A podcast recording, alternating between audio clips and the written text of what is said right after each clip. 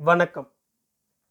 எழுத்தாளர் திரு சுந்தர ராமசாமி அவர்கள் எழுதிய ஒரு புளிய மரத்தின் கதையின் முதல் அத்தியாயத்தை உங்களுக்காக வாசிப்பது பாண்டிச்சேரியிலிருந்து ஆதிசிவன்.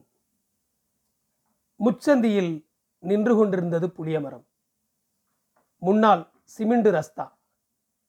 இந்த ரஸ்தா தென் திசையில் பனிரெண்டு மைல் சென்றதும் குமரித்துறையில் நீராட இறங்கி விடுகிறது வடதிசையில் திருவனந்தபுரம் என்ன பம்பாய் என்ன இமயம் வரை கூட விரிகிறது.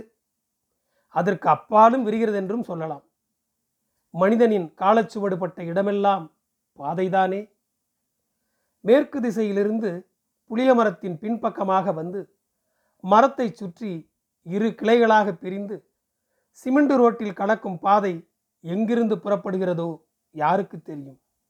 சொல்லப்போனால் எல்லா பாதைகளும் கடலோரம் கிளைத்து மற்றொரு கடற்கரையில் கரைகின்றன. நடுவில் ஆரம்பம் எது முடிவு எது? புளிய மரத்தடிக்கு வந்து சேராத பாதைகள் இல்லவே இல்லை. மிகவும் வயதான மரம். கிழடு தட்டி போய்விட்டது.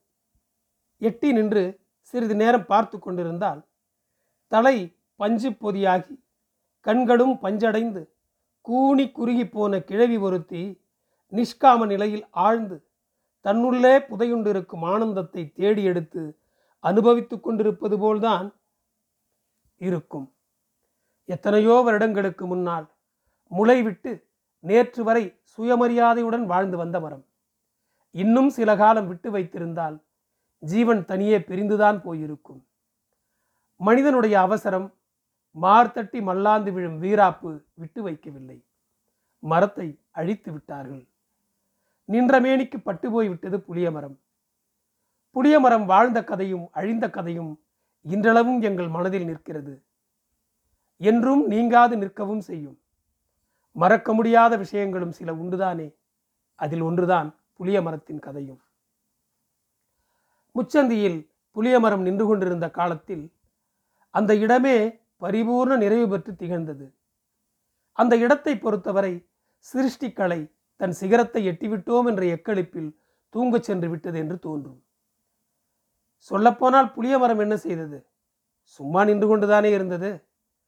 மனிதனின் அழகிலா விளையாடல்களுக்கு மௌன சாட்சியாக நின்றதே அல்லாமல் எதிலாவது பங்கெடுத்து கொண்டதா அல்லது பட்டு கொண்டதா?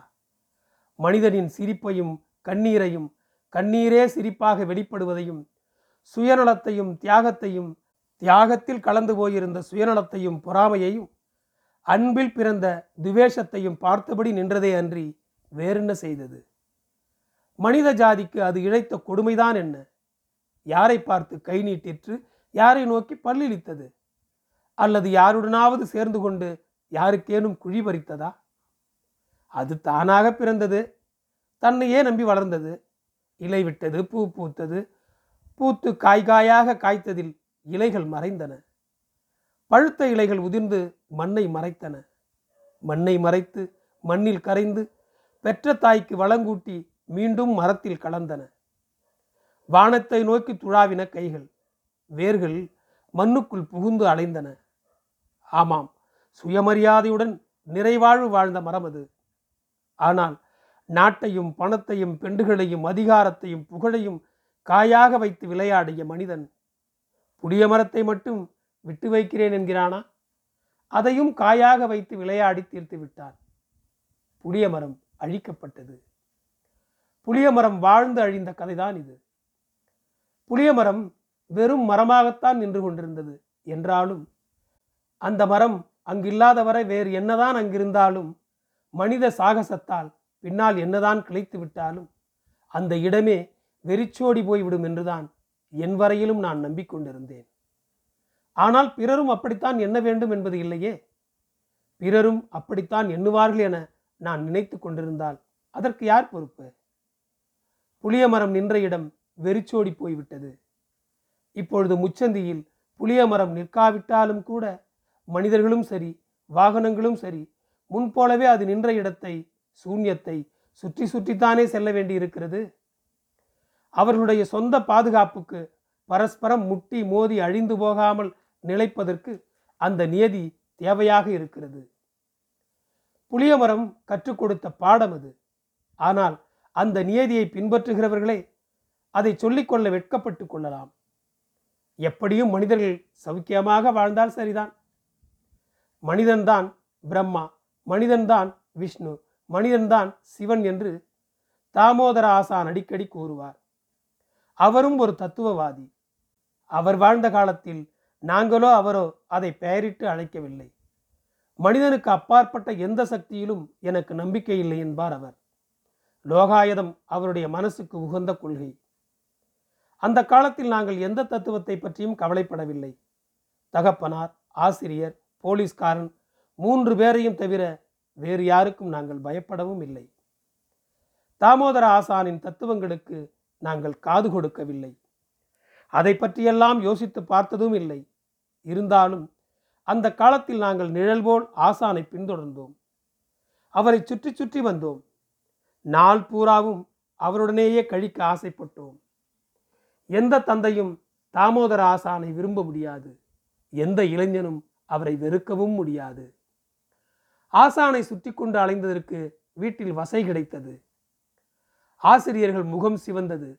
சில நாட்களில் அவருடன் அரட்டை அடித்து விட்டு நடுநிசியில் வீடு திரும்புகிற போது தட்டத்தட்ட கதவு திறக்கப்படாததால் வெளித்திண்ணையிலேயே படுத்து கொண்டோம். மறுநாள் யாருக்கும் தெரியாமல் ஆசானுடன் கூடி பேச மீண்டும் திட்டங்கள் போடுவோம். ஆசான் மீது நாங்கள் கொண்ட பிரேமைக்கு காரணம் உண்டு. வசிய மருந்து ஒன்றும் ஆசானிடம் கிடையாது. ஆனால் அவர் கதை களஞ்சியம் கதை பொக்கிஷம் அவர். இத்தனை கதைகளை ஒரு மனிதனால் சுமக்க முடியுமா? அடேயப்பா! எத்தனை கதைகள் எத்தனை கதைகள்? எவ்வளவு விசித்திரமான பாத்திரங்கள்? எவ்வளவு கோணலும் நெளிசலும் கொண்ட மன இயல்புகள்? இரண்டு மூன்று மணி நேரம் அவருடன் பேசிக்கொண்டிருந்து விட்டு வீட்டுக்கு வந்து தலையை சாய்த்ததும் எத்தனையோ கதைகளிலிருந்து எண்ணற்ற கதாபாத்திரங்கள் எங்கள் மனதில் உயிர் கொண்டு கூத்தாடும். அவர் குரலின் கார்வை காதில் ஒலிக்கும். அவரோடு நாங்கள் பழகிய நாட்களில் அவருக்கு எண்பது வயசுக்கெல்லாம் குறைவில்லை. கேட்டால் அறுபத்தி மூன்று என்றுதான் சொல்வார். எண்பது வயதாகியும் கல் மாதிரி இருக்கிறாரே என்று பிறர் நினைப்பது அவருக்கு பிடிக்காது. ஆனால் அறுபத்தி மூன்று என்று சொன்னாலும் நம்பும்படிதான் இருக்கும். அப்பழுக்கு இல்லை. ஊசியில் நூல் கோப்பார். ஒரே மூச்சில் நூறு தேங்காய்களை நார் உரித்து போடுவது அவருக்கு சிரமமான வேலை அல்ல காற்று மாதிரி ஐந்து மைல்கள் சுற்றிவிட்டு வருவது அவரது அன்றாட பழக்கம். தோள்கள் இரண்டு நுங்கை தூக்கி வைத்தார் போல இருக்கும். விசாலமான முதுகின் இரு கரையிலும் மார்பிலும் மணிக்கட்டை நோக்கி சுருங்கும் கை சதைகளிலும் சுருள் சுருளாக கருமயிர். இந்தா மடக்குங்க பாப்போம் யாராவது யாராவது மீச முடிச்ச இதை மடக்குங்க பார்க்கும் என்று தனது வலது புஜத்தை முன்னால் நீட்டுவார். நாங்கள் ஒருவர் பின் ஒருவராக அதில் தொங்குவோம். என்ன ஐயர் வந்துட்டாரு. மாடைக்கு போட்டு தான் மறு வேலை பார்ப்பாரு. மாடைக்கே போடுவார். கீரை தண்டில் வேயுத. கூ நான் முடிந்த மட்டும் முயன்று விட்டு சோர்ந்து போய் உட்கார்ந்து விடுவேன். கல்லூரி விட்டு வீட்டுக்கு வந்து புத்தகத்தை விட்டெறிந்து விட்டு மாலை ஐந்து மணிக்கெல்லாம் ஆசாரிப்பள்ளம் ரோட்டில் நடந்து சென்று கொண்டிருப்போம். அந்த காலத்தில் பாதி வழியில் சோசப்பின் லாண்டரி இருந்தது. கடை முன்னால் போட்டிருக்கும் பெஞ்சில் அமர்ந்திருப்பார் ஆசான். நுனியில் பூன் கட்டி ஆறடி உயரமும் ரூல் தடி பருமனும் கொண்ட தடியை கால்களிடையே ஊன்றி தலைக்கு மேல் இரண்டு அடி எழும்பி நிற்கும் கம்பின் உச்சி மண்டையில் இரு கைகளை கோத்து பிணைத்திருப்பார். கம்பு புழுதி மண்ணில் மூன்று அங்குலம் இறங்கி இருக்கும் எங்களை கண்டதும் பின்புறம் கௌபீன நுனி யாவருக்கும் தெரியும்படி வேஷ்டியை தூக்கி கட்டி கொண்டு கிளம்பி விடுவார். நடந்து செல்கிற போது அவர் வாய் திறப்பது கிடையாது. அவர் பின்னால் செல்லும் நாங்கள்தான் சில்லறை பேச்சுகளில் ஈடுபட்டிருப்போம். இரண்டு மைல்கள் சென்றதும் பாழ்மண்டபம் ஒன்று தென்படும். கொலையாளிகளை அந்த காலத்தில் தூக்கிலிடும் இடம் அது. பார்க்க பார்க்க ஒரு அந்த காலத்து இடமாக தெரியும். இரண்டு மைல் தொலைவில் அரை நூற்றாண்டை தாண்டி விடுவோம். நாங்கள் போகிற காலத்தில் ஒரு பைத்தியக்காரி பாத்திங் பூலில் குளிக்கப் போவது மாதிரி அங்கு நின்று கொண்டிருப்பாள். அவளுடைய வாசஸ்தலம் அது. மண்டபத்தின் முன் அமர்வார் ஆசான். அவர் முகம் தெரியும்படி நாங்களும் உட்கார்ந்து கொள்வோம். வருகிற வழியிலேயே வாங்கி மடியில் தயாராக கட்டி கொண்டிருக்கும் பொட்டலத்தை எடுத்து ஆசான் முன் படைப்பான் ஒருவன். இரண்டு கட்டு ஈத்தாமொழி வெற்றிலை. பச்சைப்பாக்கு பத்து பதினைந்து. யாழ்ப்பாணம் புகையிலை நம்பர் ஒன் தடை இரண்டு. வெற்றிலை போட்டு துப்பிவிட்டு சுற்றும் முற்றும் பார்ப்பார் ஆசான். "ஹும்" என்று அவசியமில்லாத ஆர்ப்பாட்டங்களுடன் புகையிலை சாற்றை தொண்டைக்குழியிலிருந்து வெளியேற்றிக் கொள்வார். கதை ஆரம்பமாகிறது என்று அர்த்தம். ஒரு ஊரில் ஒரு ராஜா இருந்தார் என்று அத்தை பாட்டிகள் பாணியில் கதை ஆரம்பமாகாது. கதை உத்திகள் எல்லாம் அவரிடம் படிந்து போன சமாச்சாரம். சற்று தள்ளி முளைத்திருக்கும் ஒரு செடியை இரண்டு வினாடிகள் கண்ணிமைக்காமல் பார்த்து கொண்டிருந்து விட்டு அது என்ன செடி தெரியுமா? அது யாருக்காவது? என்கிறார். நாங்கள் ஒருவரை ஒருவர் பார்த்து கொண்டு விட்டு தலையை அசைக்கிறோம். தெரியாது இல்லையா? ம். பேந்த பேந்த முழிக்கிறத பார்த்தாலே தெரியுதே.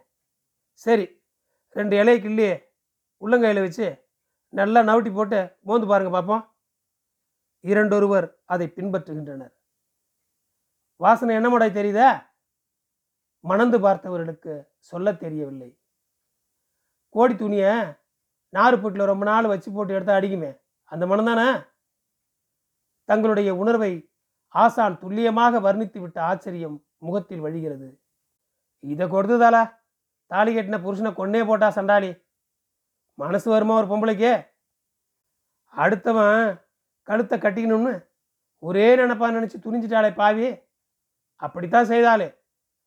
புருஷங்காரன் என்ன நொண்டியா சப்பானியா கூன் குருடா? இல்லை மேலே ஒன்று இருக்கட்டும்னு இன்னொருத்தைய வச்சுக்கிட்டு இருந்தானா? எப்படி போனாலும் அறுப்புக்கு நூறு கோட்டை நெல் வந்து விழும். நாலு ஒன்றுக்கு கொள்ளையில விழுற இலை ஐம்பதுக்கு குறையாது. அவுத்து விட்டால் தொழுவம் காலி ஆகிறதுக்கு அரை மணி நேரம் ஆகும் சவாரிக்கு மாடு பிடிக்கிது வந்தான் வடசேரி சந்தைக்கு. அரபி குதிரை கணக்காக ரெண்டு மாட்டை பிடிச்சிக்கிட்டு அந்த மாபாவி தலையில் ஆசையாக வச்சு முத்துதுக்கு மடி நிறைய பூவும் வாங்கிட்டு தானே போனான் அன்னைக்கும். பாலைத்தான் தரான்னு வாங்கி குடித்தான் ரெண்டு தவா ரத்த ரத்த மாட்டு வாந்தி எடுத்தான். க்ளோஸு இதுதான் ஆசானுடைய எடுப்பு. கடைசியில் மண்ணை தூக்கி விண்ணில் நிறுத்தி காட்டுறேன் என்று சொல்லிவிட்டு துண்டை விரித்து மருந்து பெட்டிகளை அடுக்கும் செப்பிடு வித்தைக்காரன் போல் மீண்டும் வெற்றிலை போட்டுக்கொள்ள ஆரம்பித்து விடுவார் ஆசான். பின்னால் விஷம் கொடுத்தவளின் குழந்தை பருவத்தில் கதை ஆரம்பமாகும். அந்த ஊர் அந்த ஜனங்களின் ஆபாசங்கள் உறவு முறைகள் தோப்புத்துறவு தாம்பத்தியம் எல்லாம் படிப்படியாக விரியும். கதை நெருக்கடியான கட்டத்தை எட்டுகிற போது மீண்டும் எங்களை புழுதியில் தள்ளிவிட்டு வெற்றிலை போட்டுக்கொள்ள ஆரம்பித்து விடுவார். பொழுது தேயும் உணர்வே தெரியாது. திடீரென்று பெரிய பாதிரியார் அரண்மனையில் மணி பத்து அடிக்கும் ஓசை கேட்கும். மணியின் நாக்கு நீளமாக வளர்ந்து ஒவ்வொரு அடியையும் எங்கள் தலைக்கு மேல் போடுவது போல் இருக்கும். பிரஞ்ஞை திரும்பும். வீடு அப்பா அம்மா கிளாஸ் டெஸ்ட் நாங்கள் வீட்டை பார்த்து நடையை கட்டுவோம். ஆசான் மாதிரி கதை சொல்வதற்கு இனிமேல் ஒருவர் அவதாரம் எடுத்துத்தான் வர வேண்டும். அவரும் இப்போது இல்லை. புளிய மரத்தை முந்திக் கொண்டு விட்டார். புளிய மரத்தை பற்றிய பழைய கதைகளை எல்லாம் ஆசான் சொல்லித்தான் நாங்கள் தெரிந்து கொண்டோம். எங்கள் ஊர் மிகவும் குறுகிய காலத்தில் மிகவும் முன்னேற்றம் அடைந்து விட்டதாக தாமோதர ஆசான் சொல்ல கேட்டிருக்கிறேன். எடுத்துக்காட்டாக ஐம்பது வருஷங்களுக்கு முன்னால் புளிய மரத்தின் சுற்று வட்டாரம் இருந்த நிலைமையையும் பின்னால் இந்த இடம் ஜெகஜோதியாக திகழ்ந்ததையும் அவர் படம் பிடித்து காட்டுவார். நாங்கள் பார்த்திராத அந்த காலத்து இடங்களை எல்லாம் பார்த்திருந்து இப்போது எங்களுடன் நாங்கள் பார்க்கும் இடங்களை தானும் பார்த்து கொண்டிருக்கிறோம் என்பதில் அசாத்திய பெருமை அவருக்கு. அவர் பார்த்திருக்கும் இடங்களையெல்லாம் கஜகர்ணம் போட்டாலும் இனிமேல் எங்களால் பார்க்க முடியாது. தாமோதர ஆசான் மிகுந்த பாக்கியசாலிதான். எங்கள் ஊர் அதிலும் முக்கியமாக புளிய மரத்தின் சுற்றுப்புறம் இருந்த நிலைமையை எல்லாம் ஆசான் மூலமாகத்தான் நாங்கள் தெரிந்து கொண்டோம். இன்னும் சில ஆண்டுகள் கழித்து நாங்கள் பிறந்திருந்தோம் என்றால் இந்த அற்புதமான செய்திகள் எல்லாம் எங்கள் செவி வரைக்கும் எட்டாமல் கூட போயிருக்கும். சரித்திர ஆசிரியர்கள் புளியமரத்தின் கதையெல்லாம் எழுத மாட்டார்கள். நாங்களும் பாக்கியசாலிகள்தான். அந்த காலத்தில் புளியமரத்தை சுற்றிலும் குளம் அதல பாதாளத்தில் தேங்கி கிடக்கும் தண்ணீர் புலிக்குளம் என்றுதான் சொல்வார்கள். குளத்தின் மத்திய பாகத்தில் தீவு போல் எழும்பியிருந்த திட்டில் நின்றது புளியமரம். அந்த மேட்டு பிரதேசத்தின் விஸ்தீரணம் அதிகமில்லை. இரண்டு கோஷ்டிகள் நெருக்கமாக நின்று கிளித்தட்டு விளையாடலாம் அவ்வளவுதான். புளிய மரத்தின் கதை தொடரும். நன்றி. என் குரல் உங்களை தொடர ஃபாலோ பட்டனை அழுத்தவும். உங்களுக்கு மீண்டும் நன்றி.